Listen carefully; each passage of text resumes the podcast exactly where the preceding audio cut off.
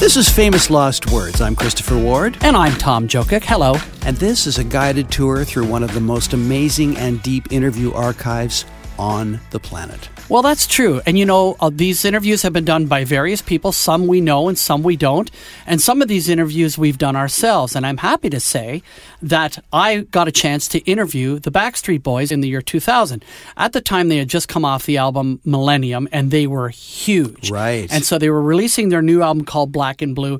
And I got to fly to New York for the day to check into a hotel. I didn't check into a hotel, but I met them in a hotel room, interviewed three of the guys, went back to the airport, actually stopped for a plate of spaghetti at a New York Italian restaurant. Of course you did. Went back to the airport and flew back home. And that's how quick it was. And it was amazing. It's so fun. And you know it's big time when the band is flying you down to New York to do the interview. So it's great. And you feel a little onus on you, too, to kind of get it right? What did you just call me? Anyway, so... So, yes, you do. You do feel a certain amount of pressure from the record company and from the radio station that's sending you, right? Because you want it to sound really good. And how much time do you have? I think I had 20 minutes. Right. And that's a long way to travel for 20 minutes worth of tape, but you were asking them a whole bunch of different questions. We're going to play just part of it, probably 7 to 8 minutes of the interview here. And the interesting thing is, I thought that I had, like, I could top you with Backstreet Boys stories. But after this interview, you're actually going to top me with a Backstreet Boys story. And this really kind of ticks me off, to be honest. You know? Okay. You'll get over it, though. And also, we go to the mid-'70s with Steely Dan, Donald Fagen, Walter Becker, the late Walter Becker. And this is great stuff here. And then in our very last segment, we're not even going to tell you who it is.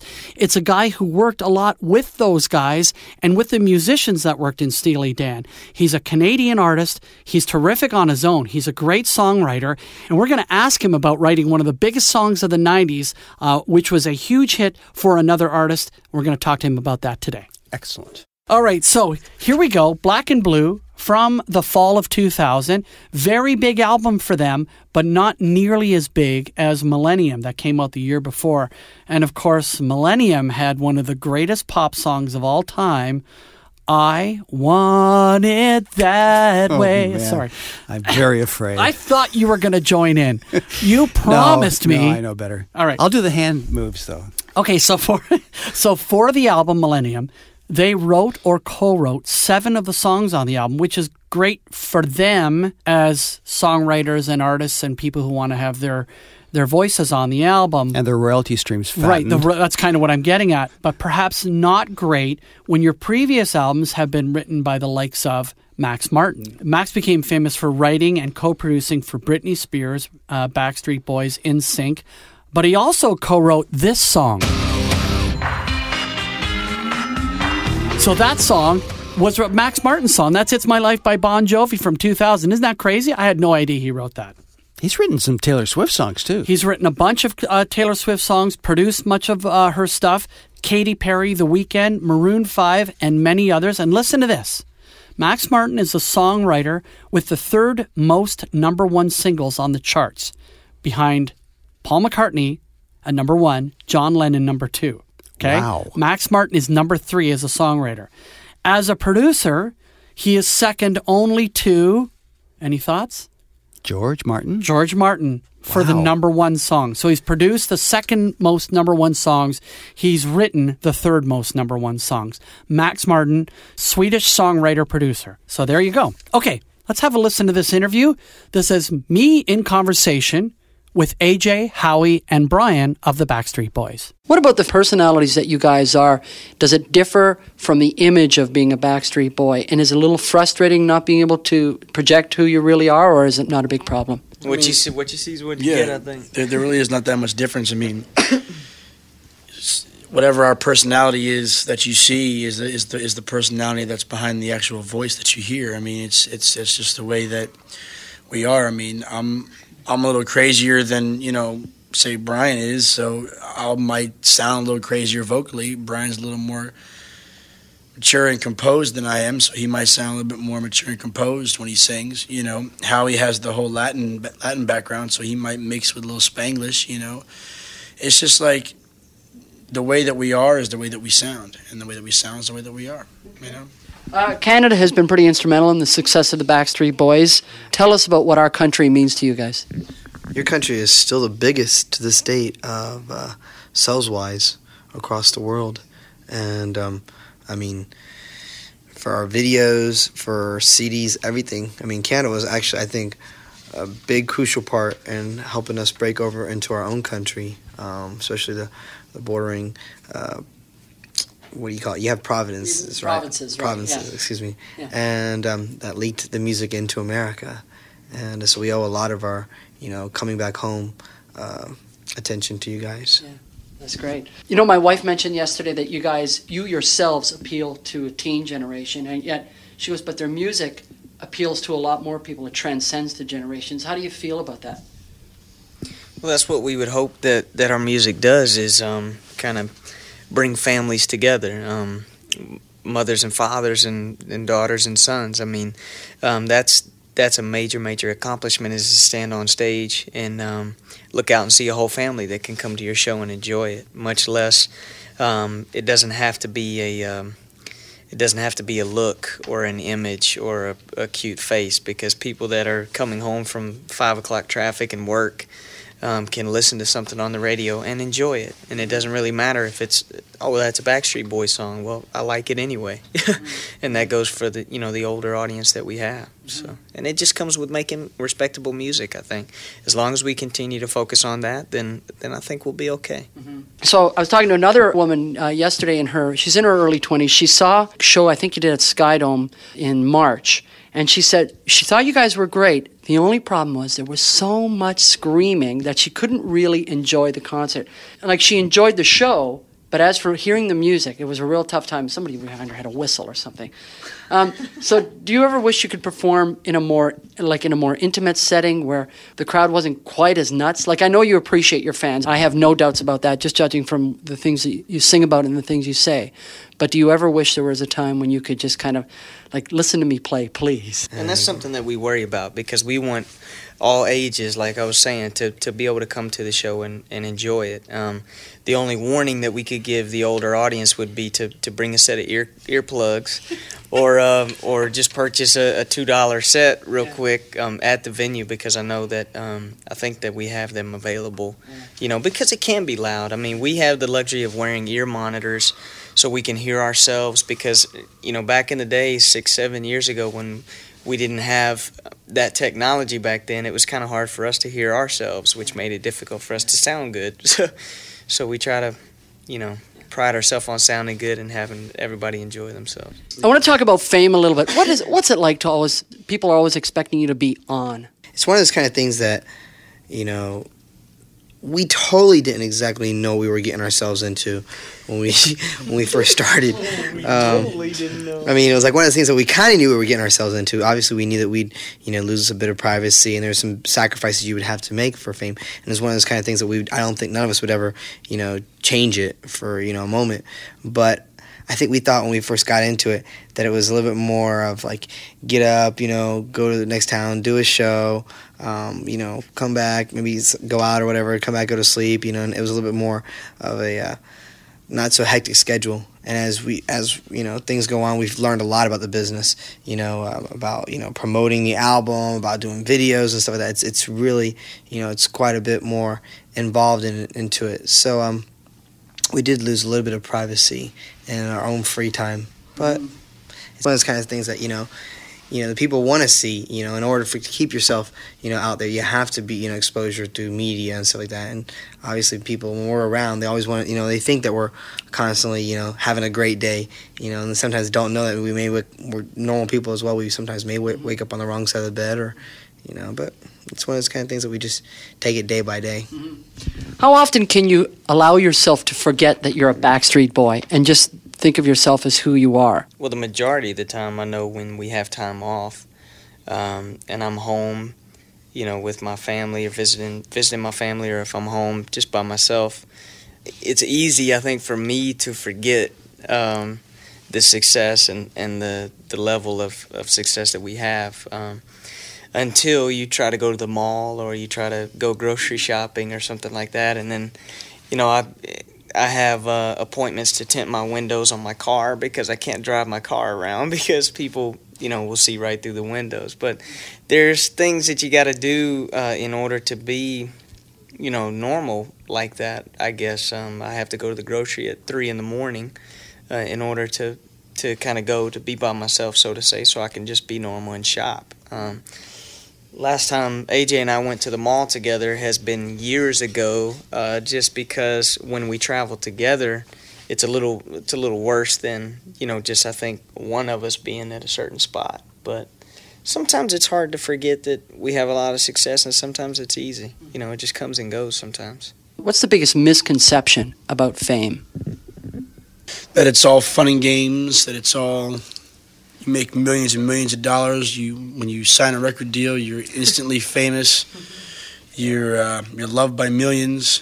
You know, it's not really work. It's all fun. You get to party a lot, travel the world, make lots of money, drive fancy cars, wear nice jewelry.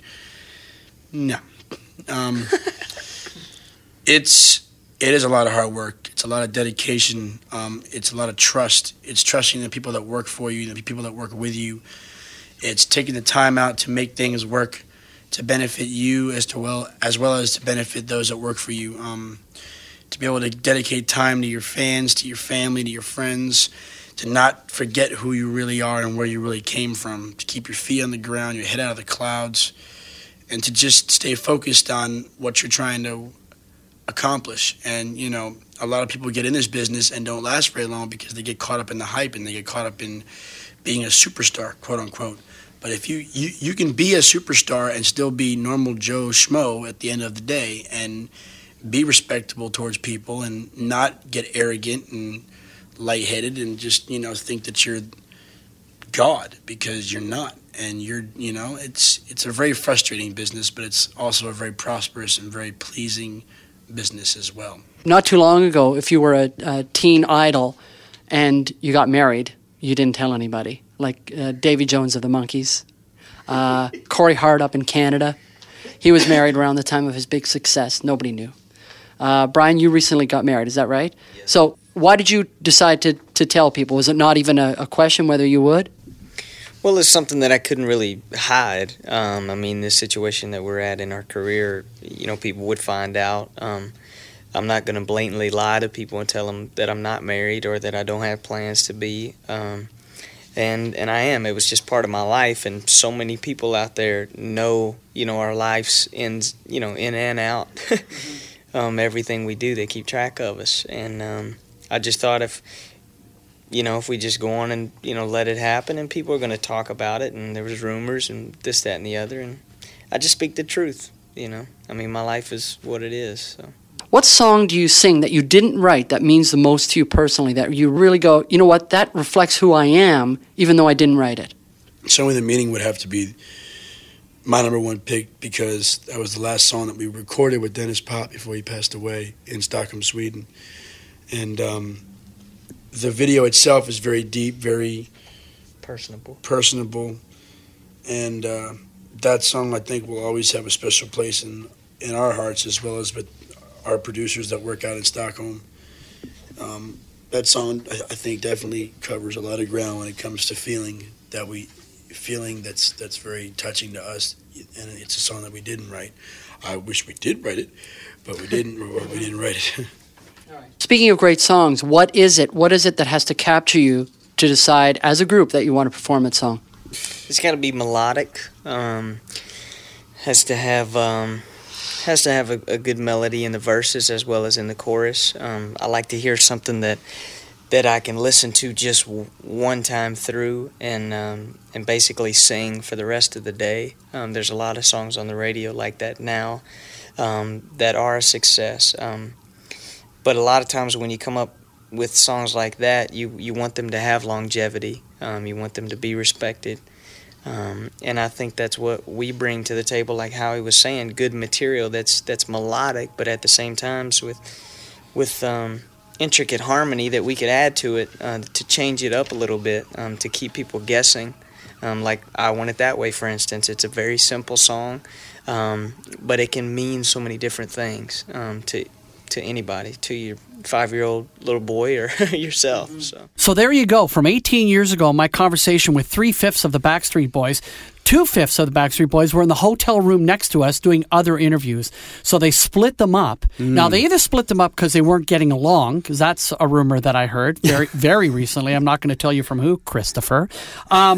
Or they split them up so they could get more press done, which is probably just as likely an answer as any at that point, because they were revolving through the press that day in New York. Yeah, I remember there was a lot of divide and conquer going on. Like, for sure. The Bangles would go to 4 different interviews. You know? And everybody wanted to talk to Susanna, so nobody's happy. Yeah. Yeah, that's right. 3/4 of the press are not happy because they don't get to talk to Susanna Hoffs. So back to the Backstreet Boys. As you can tell by some of the questions I asked, I was really curious about what fame does to you and how it messes with you and how you try to remain yourself, and also how fame is misunderstood by a large part of, you know, of the pop culture public. Us consumers of pop culture, we just think it's a walk in the park sometimes, and the money's just rolling in. And sometimes the money is rolling in, sometimes it isn't. But it doesn't make your life a cakewalk when you get to that level of fame, because it becomes a sprint then. Like, they're working so hard all the time. Well, there's a funny little moment in the interview you did where one of the guys is giving a rather long and very thoughtful answer about just that very issue. Yes. And in the background, somebody, you were asking about the misconceptions of fame and big success. And somebody in the background goes, they think it's not work. It's like, yeah. That's right. It is work. Yeah. And while it may not seem all that exhausting to the average person, the thought of, being adored 24 hours a day, I think it takes a toll. That's true. Now, they are very, very, very well paid for being hard workers. And there's a lot of people who work very hard who are not well paid. And so I think that's where the whole, oh my God, give me a break attitude comes from when people complain about being famous, because they're also in a way complaining about being rich. So that's where that blowback comes, I think, sometimes. So, Christopher.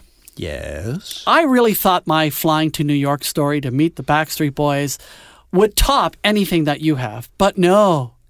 Okay, Mr. Fancy Pants, what have you done with the Backstreet Boys? Well, they recorded a song of mine. You know what? It was a song written for what?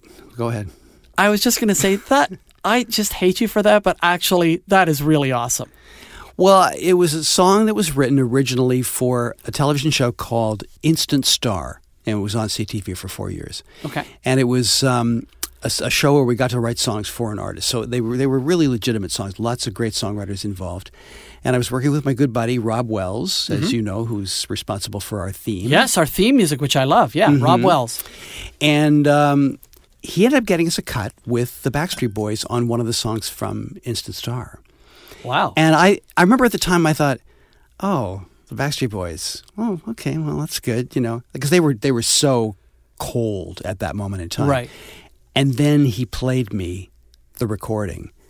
And there was just, the vocals were so stunning and so great, and the blend was amazing, and I was absolutely bowled over by what they did. Well, let's listen to some of that. What's the name of the song? There's Us. Okay, There's Us by the Backstreet Boys, written by Christopher Ward and Rob Wells. Not everything is supposed to come true.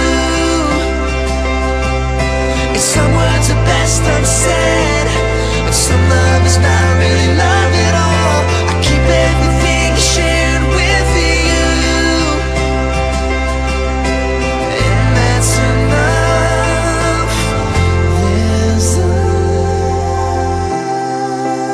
There's us. That is amazing. What does that feel like, having one of your songs covered by the Backstreet Boys? That's great. Well, you know what? The best part of it was it sounded amazing. To me. Yeah. So that's gratifying. But subsequently I got to work with Nick Carter, wrote a thing with him and Rob and some other people, and he was so gracious to work with. He was so appreciative of the people that were there, the efforts that they were making. He was very complimentary, and when it came time for him to go in and sing and do his part, he absolutely put all of his focus and soul into what he was doing. I was impressed. That's great. That's great. Have you ever had an artist cover one of your songs where you were just really disappointed with the results? Yes. Okay. You know what? I'm not even going to bother asking you who. You're too much of a nice guy to answer that question. Disappointment is one way of putting it. Were you ever livid?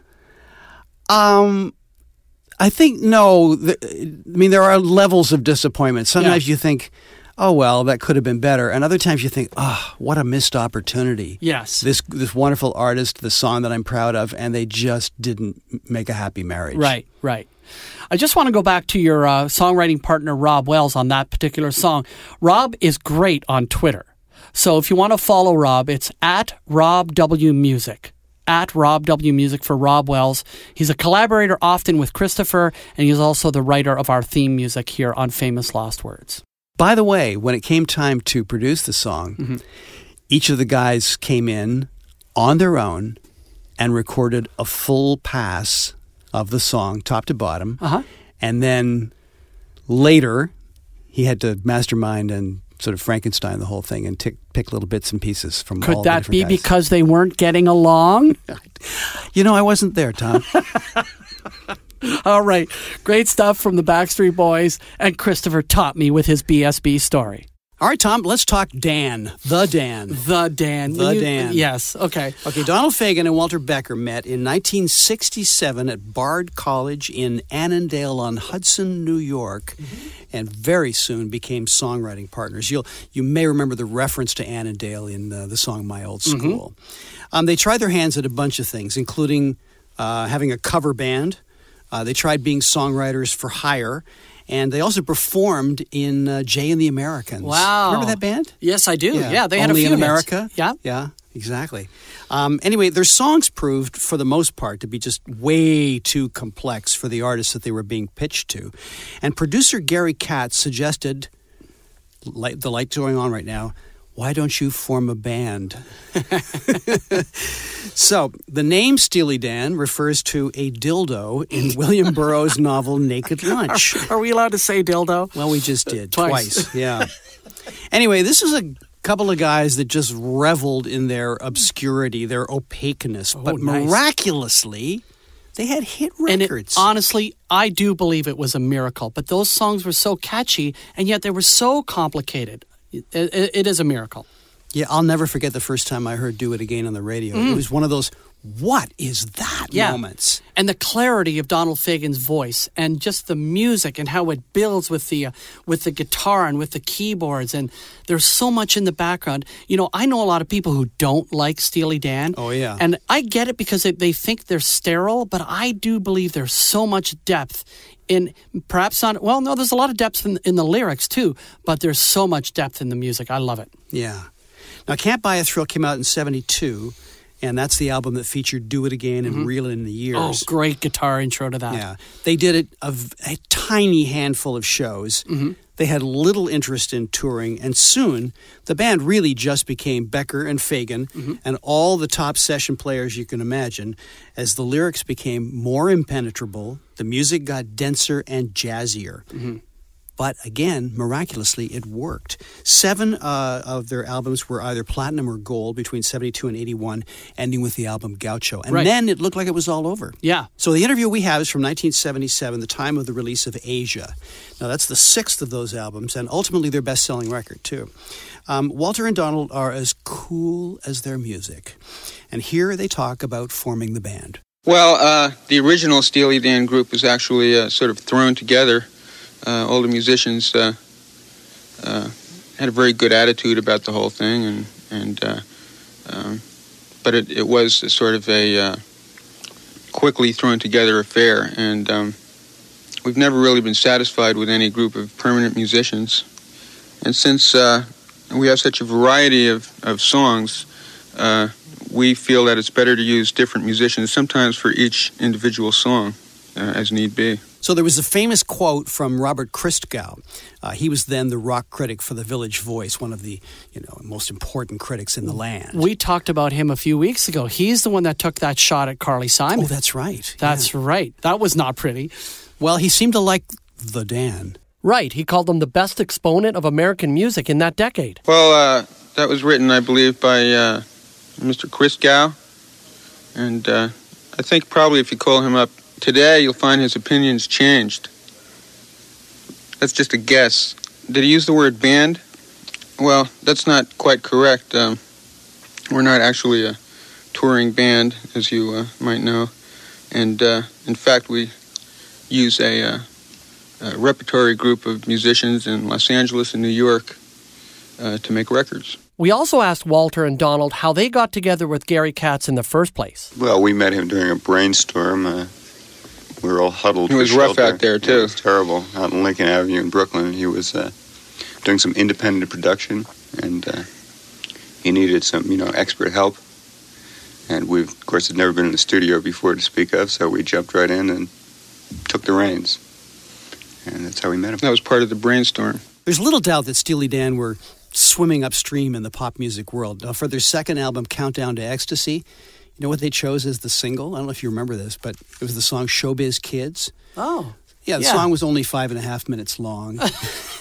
It was. Now, I may be wrong about this, and if you're a musician, please tell me. I think it is on one chord. Oh. I think the entire song is one chord, but I might be wrong about that. That's a weird call for a single. Well, they edited it for the single, and I guess they must have changed the lyrics because, of course, there's that, wonderful thing where it goes, showbiz kids making movies of themselves. They don't give a about anybody else. Okay. And I'm glad we just beeped that out. Yeah.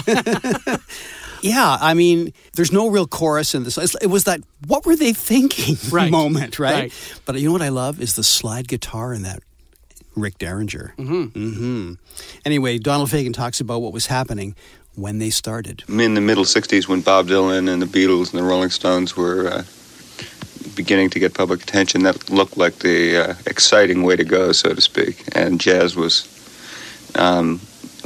wasn't popular at the time and was becoming less and less popular daily.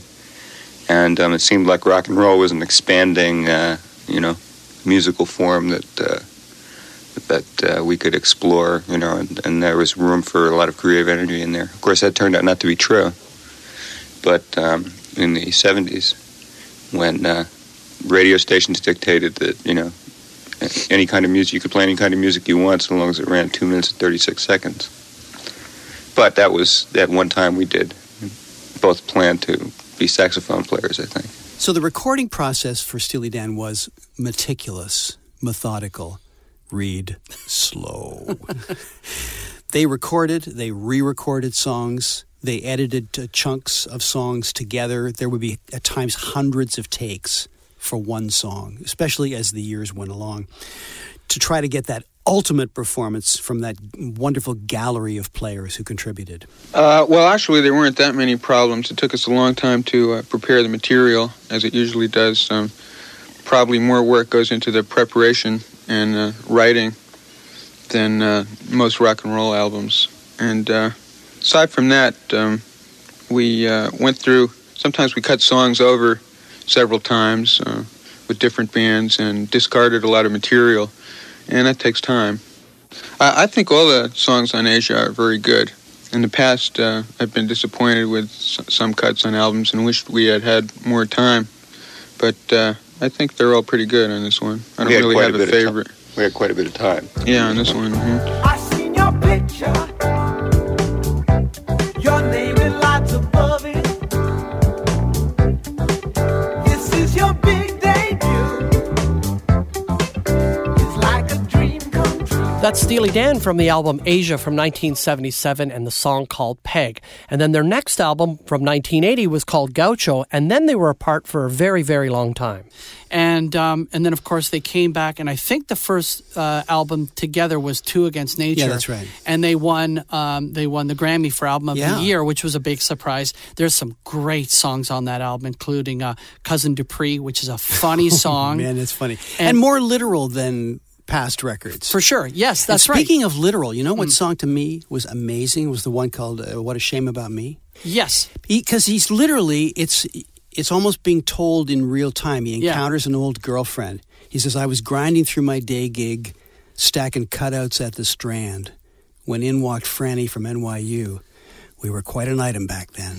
And it's so literal and so conversational. And then it goes on and the exchange happens between them on the street. Yeah. And it's, I don't know, it's amazing that he could change gears and write in a different style.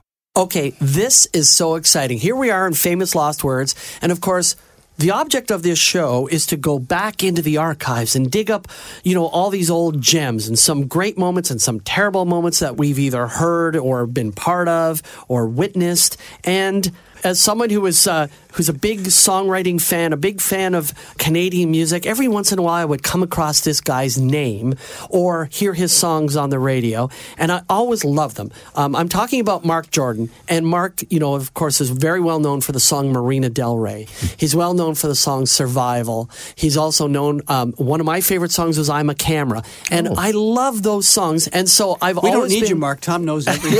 Yeah, Christopher, I'm too pumped. You better take over. Well, I got to set the stage here. By the way, welcome Mark as our very first guest on Famous Lost Words. I'm very excited to be here. Very first as live. As you can tell. We had to strap him in, folks. Well, Tom, you may not know this, but Mark and I, some years ago, went from slinking down the halls of Jarvis Collegiate Institute, trying to avoid authority and meet girls, to grinding out a living in clubs with names like Bruegel's Tavern and the Pizza Patio. Yes. All have been bulldozed, by the way. Mercifully. And then, just like our history. And then, next thing I know, he's in L.A. recording with the members of Steely Dan. Oh, wow. They would hire the best, most expensive session players, and that was, you know, like Steve Lukather, Jeff Porcaro. Mm-hmm. These guys ended up being in Toto, right? They did, actually. Yes. Okay. Yeah. So tell us about the people. I mean, you worked with Donald Fagen. What was Donald Fagen like to work with? Donald, a brilliant guy, of course, as everybody knows. Very shy, kind of insular. But great ideas, you know. He and freely offering those ideas. Oh yeah, definitely. Right. But he was great, and he played on a couple songs, and it was just nice to work with him. And we lost Walter last year. Did you work with Walter as well?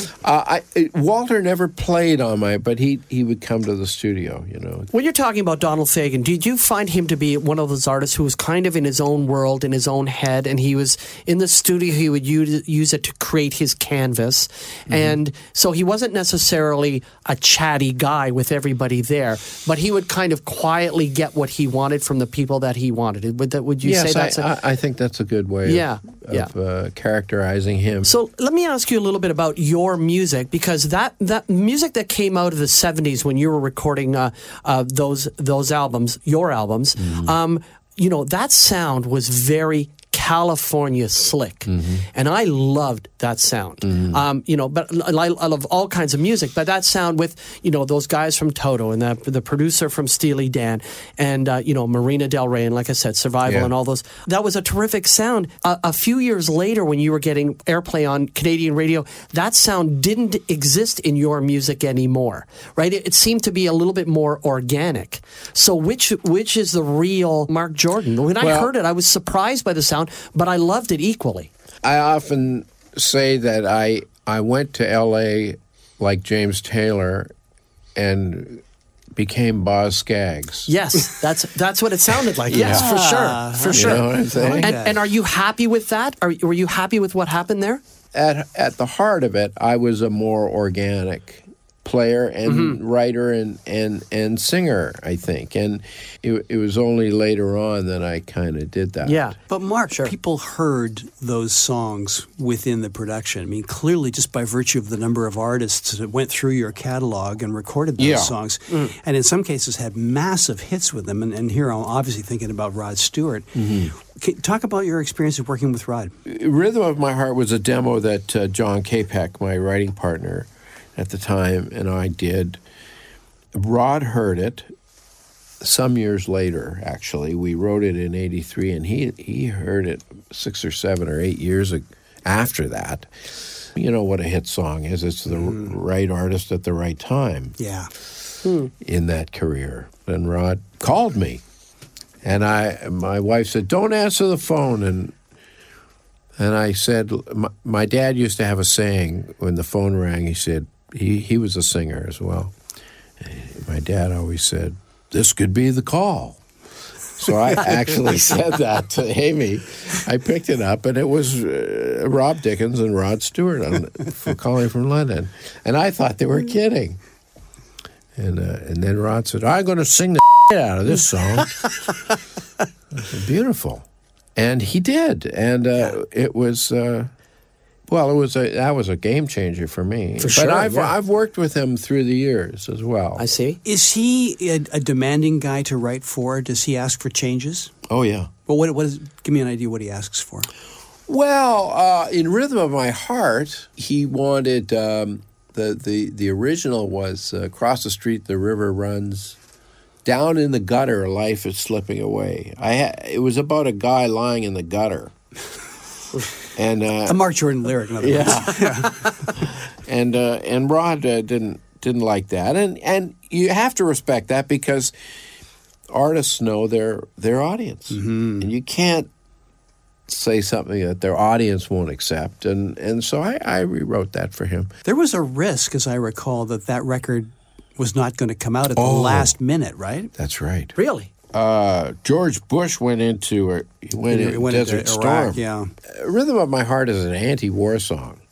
It's about a guy that wonders if love has disappeared from the face of the planet because he's in a war. Mm-hmm. But the BBC, in their wisdom, said, we can't play this because there's references to war.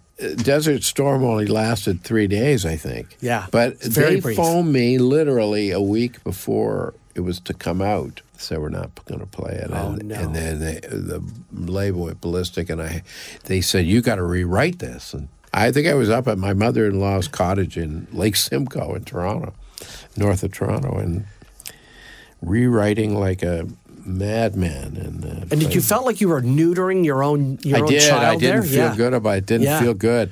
I'd never got anything I liked, and I never showed them anything. I thought it was just over, and then the war was over. You worked in L.A. You were there before I was, so you were there in the wacky 80s. Yeah. Do you have any stories of studios? In the late wacky 70s. Yeah.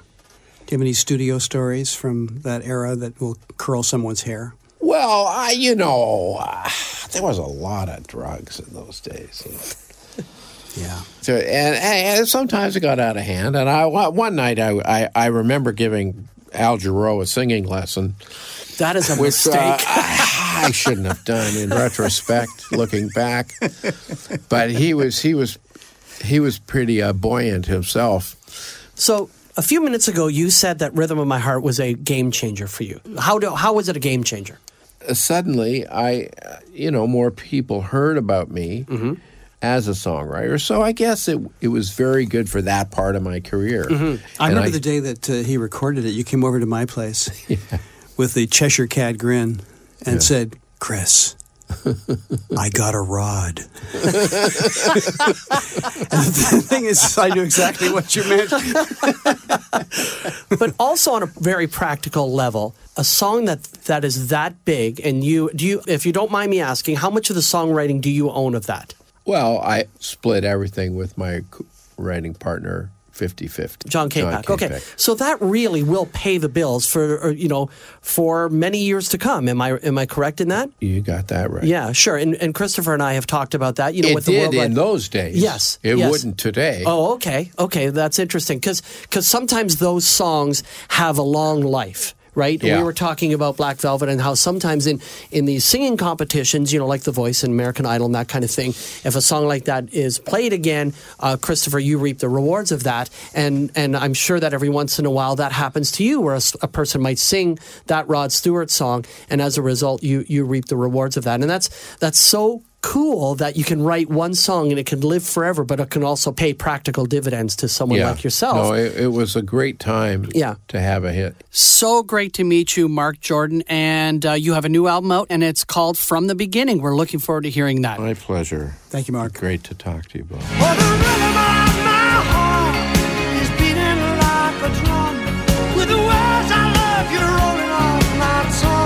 Rod Stewart from 1991, Rhythm of My Heart, written by our guest, Mark Jordan. Mark, don't leave yet. You're signing one of your albums for me. I absolutely loved meeting you.